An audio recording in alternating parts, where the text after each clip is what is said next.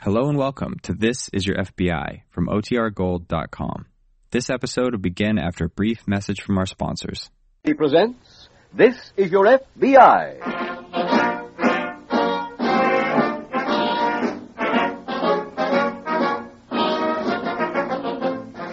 This is Your FBI, the official broadcast from the files of the Federal Bureau of Investigation.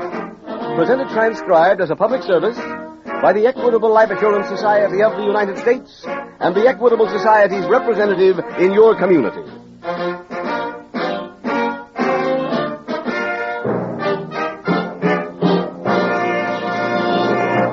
A famous American once warned us that the price of freedom is eternal vigilance. All of us, of course, want security, but not at the price of freedom. That is why the Equitable Life Assurance Society of the United States was formed, and why today there are more than five million Americans who are members of the Equitable Society of their own free will. In about 14 minutes, we have something to tell you about the Equitable Society's 8,000 representatives and how they may help you to enjoy the freedom from worry and the peace of mind that may come with membership in the Equitable Society.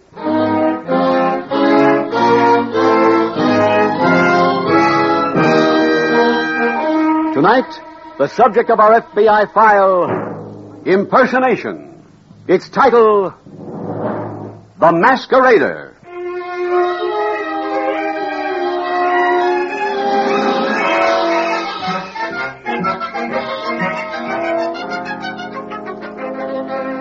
Occasionally, it is possible to remove any ill after effects of a crime. When a criminal is apprehended after a burglary, for example, and his loot is returned intact to the victim, no one is penalized except the lawbreaker.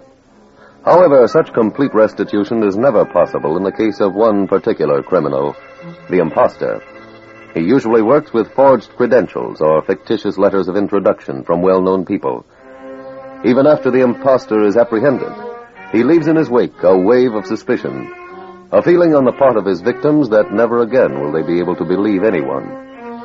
The case you are about to hear is the story of one of those criminals, perhaps one of the most brazen impostors in the history of the Federal Bureau of Investigation.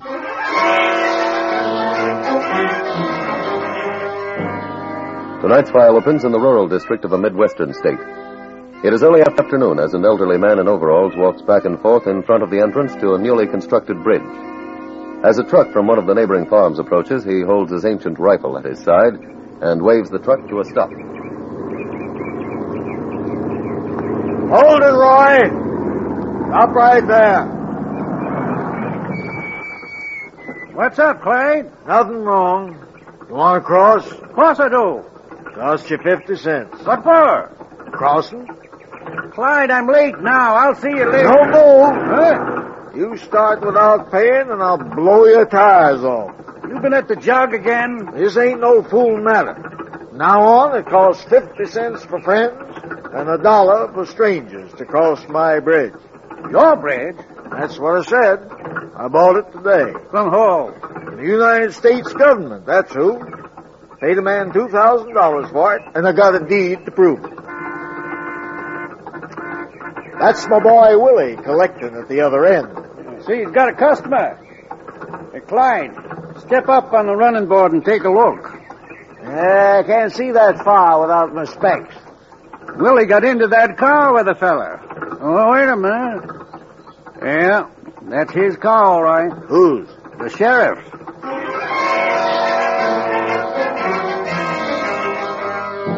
Meanwhile, in a nearby large city, a distinguished looking middle aged man sits in a hotel suite dictating to an attractive girl. And this will serve to introduce my secretary, Miss. Uh, uh, what name are you using here? Ann Pope. To introduce my secretary, Miss Ann Pope. New paragraph.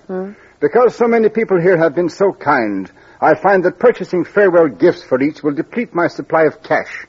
I would therefore appreciate your cashing the enclosed check. Uh huh. Usual closing? Yes, if you're ever in Scotland doing the grouse shooting and so forth, Yeah, okay. uh, use the blue checks. I don't have any. But I had some printed last week in Riverdale. I left that package on the train. Oh, no. Look, the checks will bounce just as high if they're yellow. The yellow checks are for next week. They've got the name Roger Sinclair printed on them. You'd better take a memory course. First, you have the wrong initials put in my Inverness cape. Then you forget to tell the hotel here that I'm Lord Roger Hudson, and now you've lost the blue checks. I'm sorry. Don't be sorry. Be right. I hate to hold myself up as an example, but when I was an admiral and sold those people the destroyer to use for scrap, I knew the history of that ship from the day it was launched. Yeah. Maybe I can get the blue checks if I call Lost and Found at the station. Girl, use your head. Huh? The law just missed us at Riverdale. If they traced us to the train, they're waiting for someone to claim that package. Oh. I don't mind being caught by the police if they outwit me, but I refuse to help them. Okay, okay. What do you want me to do? Kill myself? No, I'll uh, need you in Temple City.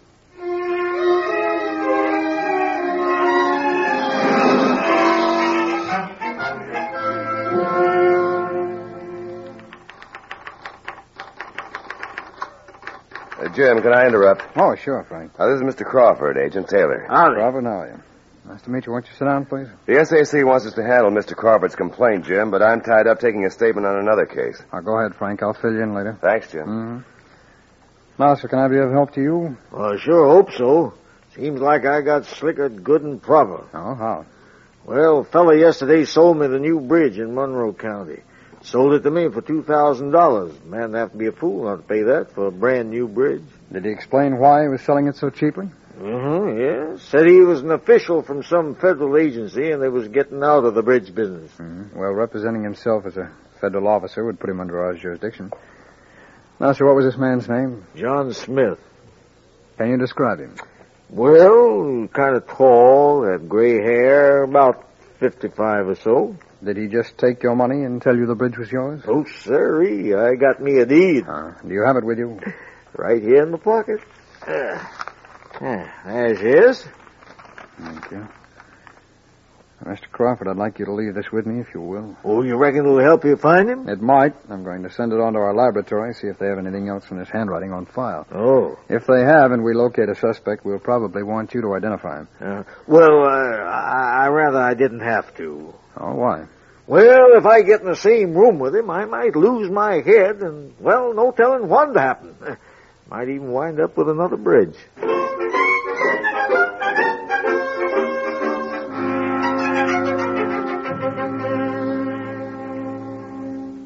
A toast, Mr. Wheeler, to Temple City, the metropolis that care forgot and sunshine remembered. Why, that's a wonderful say. I learned poetic phrasing as a boy on the banks of the Ganges. Have you ever been in India? Uh, no. Oh, what a shame. I always say, see Temple City first. We've got 37 square miles within the city limits, and Mrs. Wheeler and I have set ourselves to getting to know each of them. A high goal. Oh, uh, Miss Sheridan, did you send those cables? Yes, sir. Thank you. Uh, Miss Sheridan, Mr. Wheeler. How do you do? How do you do, Mr. Wheeler? Mr. Wheeler is head of the Temple City Chamber of Commerce. That must be exciting. Well, Mr. St. Clair has consented to allow us to tender him a testimonial dinner on Saturday night. Isn't that nice of them? Oh, very, sir. I wish I could return the favor. Miss Sheridan, uh, would you like to attend the dinner? Oh, yes. By George, I have thought of something. Uh, Mr. Wheeler, uh, what's your favorite charity? Why? oh, Well, I, I guess uh, Temple City Federation. I'll put on a polo match a week from Saturday, with all proceeds going to the Federation. Should raise, I'd say, $10,000. Oh, but Mr. Sinclair, you have an appointment a week from Sunday with the ambassador. Cancel it. Wire to have my horses and men flown in. And I'll buy the first $1,000 worth of tickets myself. Oh, no, we can't let you do that. Oh, nonsense. Miss Sheridan, take care of the details. You'll have to form a committee, Mr. Wheeler. Oh, yes, of course. Uh, Mr. St. Clair, uh, you'll serve on it, won't you? In one of the lesser positions, you can put me down as, oh, say, uh, treasurer.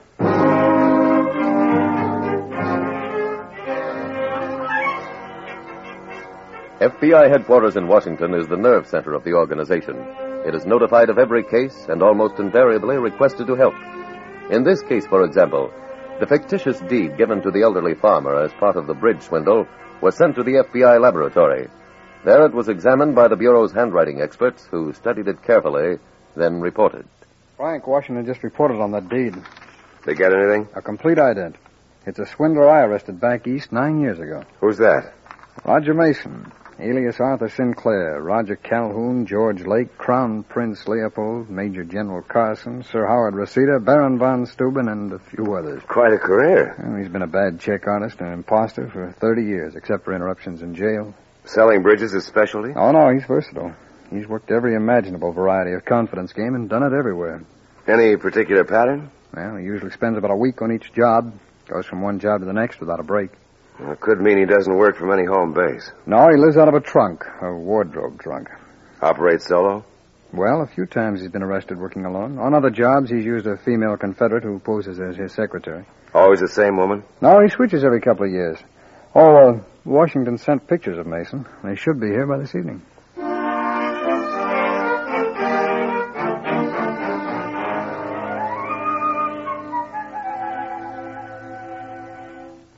Uh, Anne, uh, come in here and help me. Okay. I I just can't make this tie. Hey, don't you look elegant. These evening clothes were made for me by the Royal Tailors in London. Roger, we're alone. They were. Oh. I insisted that the head of the firm cut the cloth himself. And as a bonus, I paid an extra 20 pounds by check. Stand still, please. Oh, speaking of checks, did you make out that one for the polo tickets? Mm-hmm. It's in an envelope in your inside pocket. I'll present it to the Toastmaster as I finish my speech. There. That the way you like it tied? Ah, fine. And, uh, Anne, Uh-huh. your work this week has been excellent. Oh, do I get a reward? Indeed, you do. Next time I'm an admiral, I'll make you a lieutenant in the waves.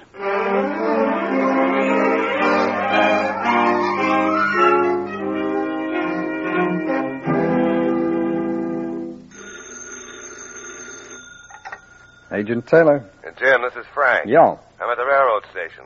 A ticket seller just picked Mason's picture out of the album. He bought two tickets to Temple City. Two? Mason had a girl with him, Hmm, any description? just as she was blonde and well dressed. How long ago were they there? A week or so. Well, then he's probably just about ready to leave Temple City. I'll call the police there and ask them to check on visiting celebrities. There's a plane to Temple City at 7:20 tomorrow morning. Okay, make reservations, Frank. We'll meet at the airport.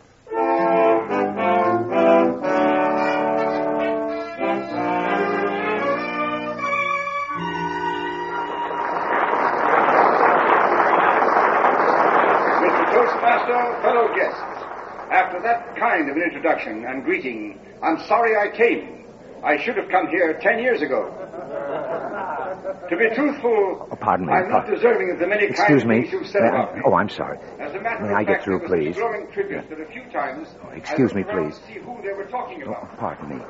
Yeah, Just, As many of you Miss have Sheridan. heard, Hmm? I- I hate to bother you. Oh, that's all right. I well, well, I really don't know, know how to tell you this. I, Is anything wrong? No, no, no.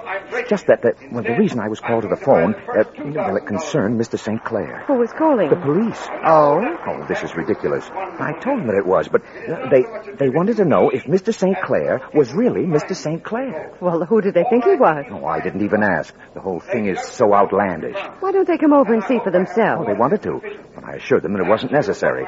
I guess really I shouldn't even have bothered you. I'm glad you did.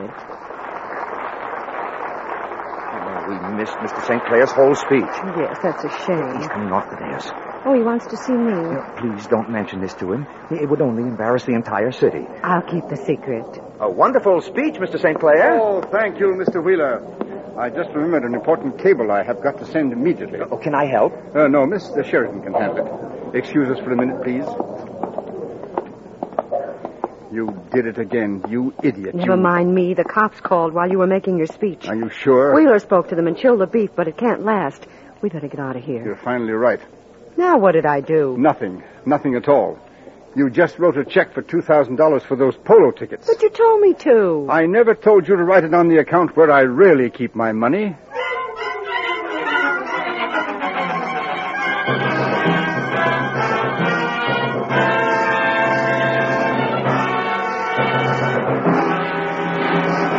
We will return in just a moment to tonight's exciting case from the official files of your FBI. But right now, a message from Mr. James K. Merton, a member of the Equitable Life Assurance Society for four years, Mr. Keating. Do you remember, Mr. Merton, just what it was that got you interested in membership in the Equitable Society? Why, it was this program, Mr. Keating. It described an insurance plan I wanted to know more about. So I looked up the phone number of my local Equitable agent. The next evening, he dropped in to see me. Now, that man really knew his business. He gave me all the facts, answered all my questions. He seemed a lot more like an advisor and a friend than a salesman. Well, that's just what equitable men are, Mr. Merton. All 8,000 of them. They believe in helping you find the kind of insurance you want. They want to make friends as well as write policies. Well, that sounds like a mighty fine bunch of men, Mr. Keating. They are, Mr. Merton. And they do know their business. Every equitable man is given special training, and he has the support of a large staff of highly trained specialists in the Equitable Home Office. And all these trained men are at your service. That's why I'd like to say this to our radio audience.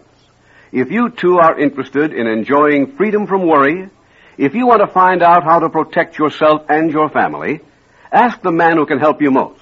Ask your local Equitable Society representative. Simply consult your local telephone directory for the name of your local Equitable representative.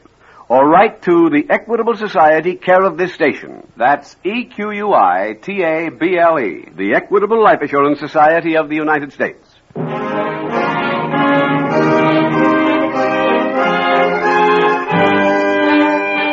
And now back to the FBI file The Masquerader.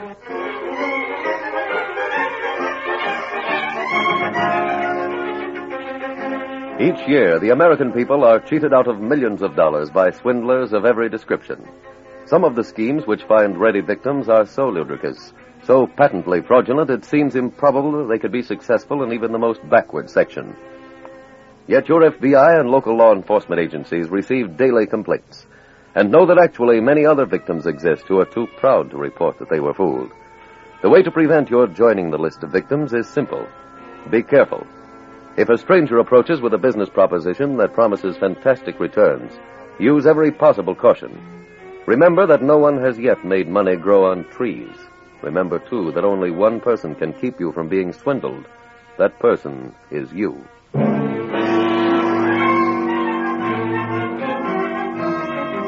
Tonight's FBI file continues a few days later at the Temple City Chamber of Commerce. Special Agent Taylor is interviewing Mr. Wheeler. Taylor, to make matters worse, I even lent him my car. That's the one you told the police about? Yes. I thought the bank was joking when they said he stopped payment. Stop payment. Yeah. Well, I heard all the checks were returned marked no such account. All except mine. Well, that means he actually has an account at that bank then. Oh, Mr. Wheeler, where is that check you gave you? Oh, uh, right here.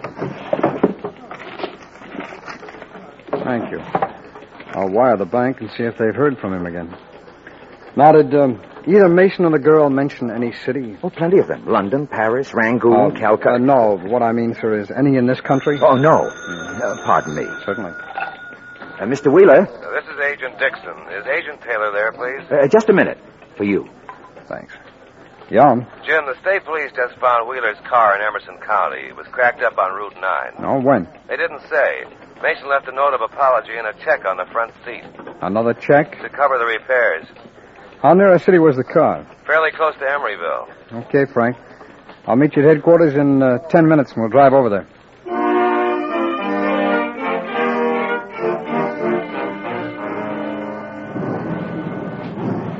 Well, Roger, we're pulling out. We're leaving Emeryville. Yes. Oh, sure glad to blow that place. Aren't you?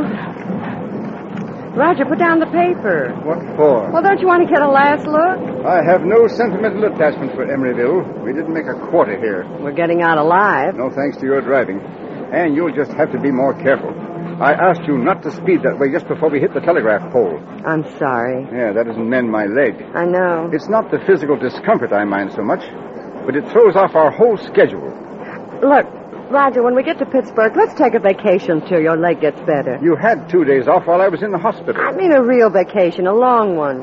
And in this business, we take our long vacations in jail. You sound like you expect to be collared. Let me explain something to you. Legitimate shopkeepers pay for the merchandise they sell. So do we. They pay in money, we pay in time. Now, let me read for a while, will you? Want a drink? Huh? Let's hit the club car and get a drink. Oh, Oh, maybe later. Now, I think I'll go in alone. Oh, just a minute. Hmm? Listen to this. On Friday afternoon, Colonel John Hall will make a speech at the groundbreaking ceremonies for a new defense factory in Auburn, Where's that? near Pittsburgh. Oh. Get out my army uniform. I can feel myself becoming General Roger Carson. How about the bum knee? I'm recuperating from wounds received in Korea. And uh, get me some paper. I better make notes on my speech. I thought that uh, colonel's making the speech. I'll do it instead. Won't he beef? How can he? I outrank him.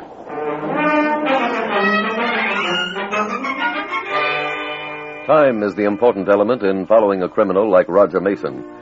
The vital thing is to cut down his lead and keep cutting it down until you apprehend him. In this case, agents Taylor and Dixon arrived at the scene of the wrecked car a few hours after leaving Temple City.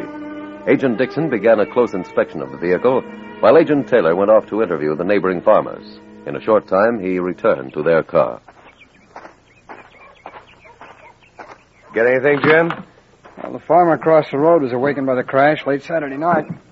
He came out and drove Mason and the girl to Emeryville Hospital. How badly were they hurt? Well, the girl was shaken up. Mason hurt his leg. Hospital reports he sustained a badly wrenched knee. He was in the hospital till this morning, Was the girl hospitalized? overnight. The Emeryville police are checking hotels and clubs for us. Did you get anything from the car? No, all the papers and maps in the glove compartment were Wheeler's. Calling car three. This is car three. Uh-huh. Report in from Office Adams. Miss Sheridan checked out of the Emerville Hotel this morning. Anyone with her? Mason. Travel counter clerk says he bought two tickets for Pittsburgh. Traveling on what? The 940 train this morning. I checked. That train's already in Pittsburgh and unloaded. Thanks. We'll head over there anyway.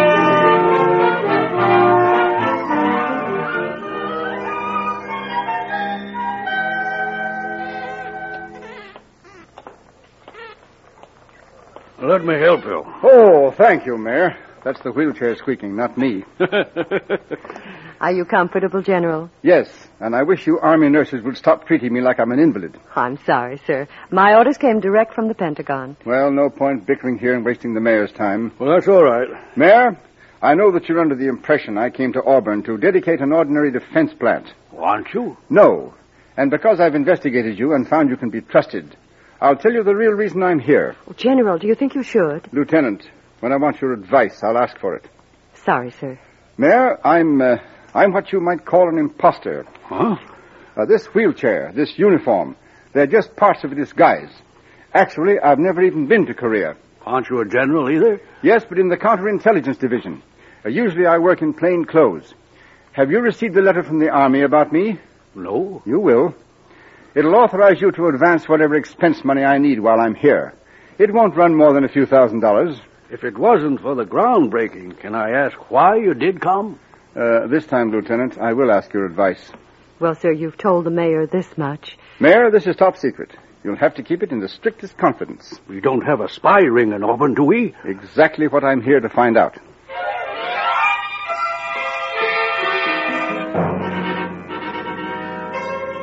Checking every hotel and club in a large city is a tedious job, but by the time agents Taylor and Dixon arrived in Pittsburgh, the FBI field office there had finished the chore.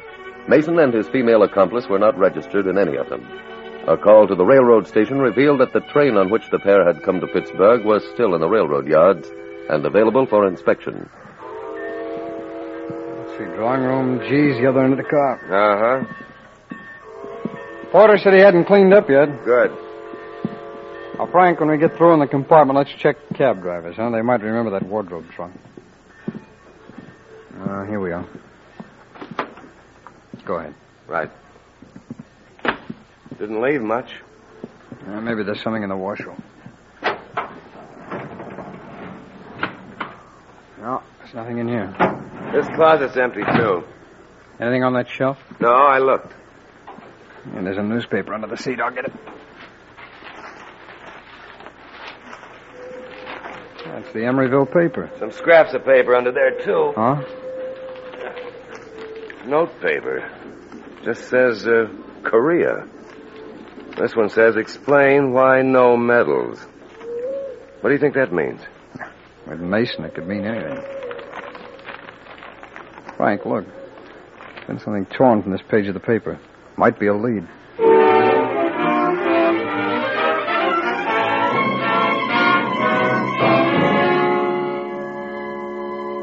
Crown, what we hope and know will in time be one of Auburn's greatest prides.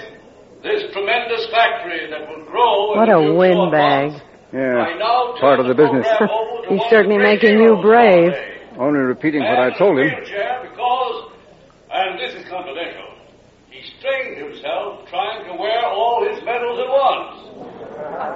General Roger Carson.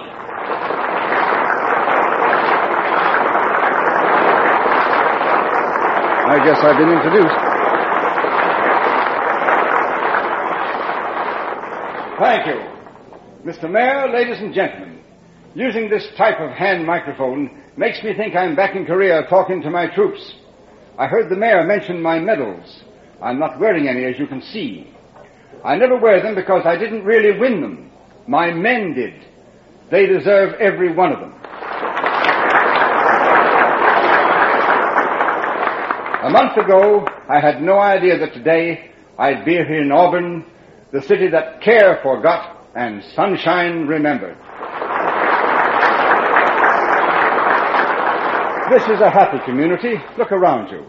Look at the people on this platform, all of them smiling, friendly. There's my nurse, your mayor, Councilman Brown, and uh, uh, this gentleman just coming onto the platform. Like me, he's a stranger in town, but a man I knew many years ago.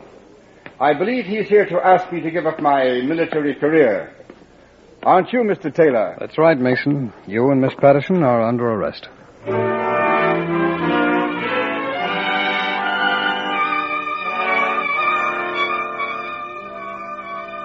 Roger Mason and Ann Patterson were convicted in federal court and both received sentences in federal penitentiaries.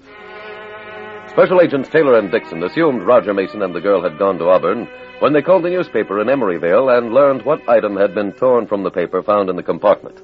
Once in Auburn, it was a simple matter to apprehend both Mason and his accomplice in the manner you have just witnessed. Thus, another pair of swindlers was removed from circulation by the special agents of your FBI. But there are still thousands upon thousands of them using old schemes and new every day to cheat the American people out of tremendous sums of money. Your FBI will do everything in its power to apprehend those who violate a federal statute over which it has jurisdiction, and that does give you some protection. But to repeat what was stated earlier, your best protection is constant caution.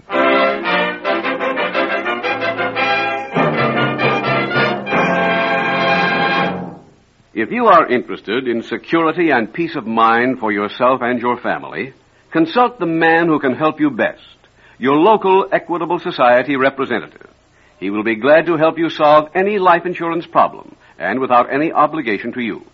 Simply consult your local telephone directory for the name of your local Equitable Society representative.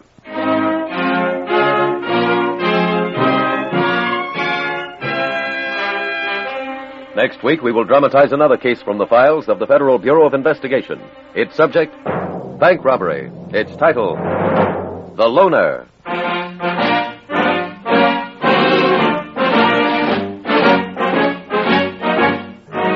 The incidents used in tonight's Equitable Life Assurance Society's broadcast are adapted from the files of the Federal Bureau of Investigation. However, all names used are fictitious, and any similarity thereof to the names of places or persons living or dead is accidental. Tonight, the music was composed and conducted by Frederick Steiner. The author was Jerry D. Lewis. Your narrator was William Woodson, and Special Agent Taylor was played by Stacy Harris. Others in the cast were B. Benaderet, Herb Butterfield, Hal Dawson, Herbert Rawlinson, Victor Rodman, and Carlton Young. This is Your FBI is a Jerry Devine production. This is Larry Keating speaking for the Equitable Life Assurance Society of the United States and the Equitable Society's representative in your community, and inviting you to tune in again next week at this same time when the Equitable Life Assurance Society will bring you another thrilling transcribed story from the files of the Federal Bureau of Investigation. The Loner on This Is Your FBI. Stay tuned for the adventures of Ozzie and Harriet. There's fun for the whole family when Ozzie and Harriet come your way next. This program came to you from Hollywood.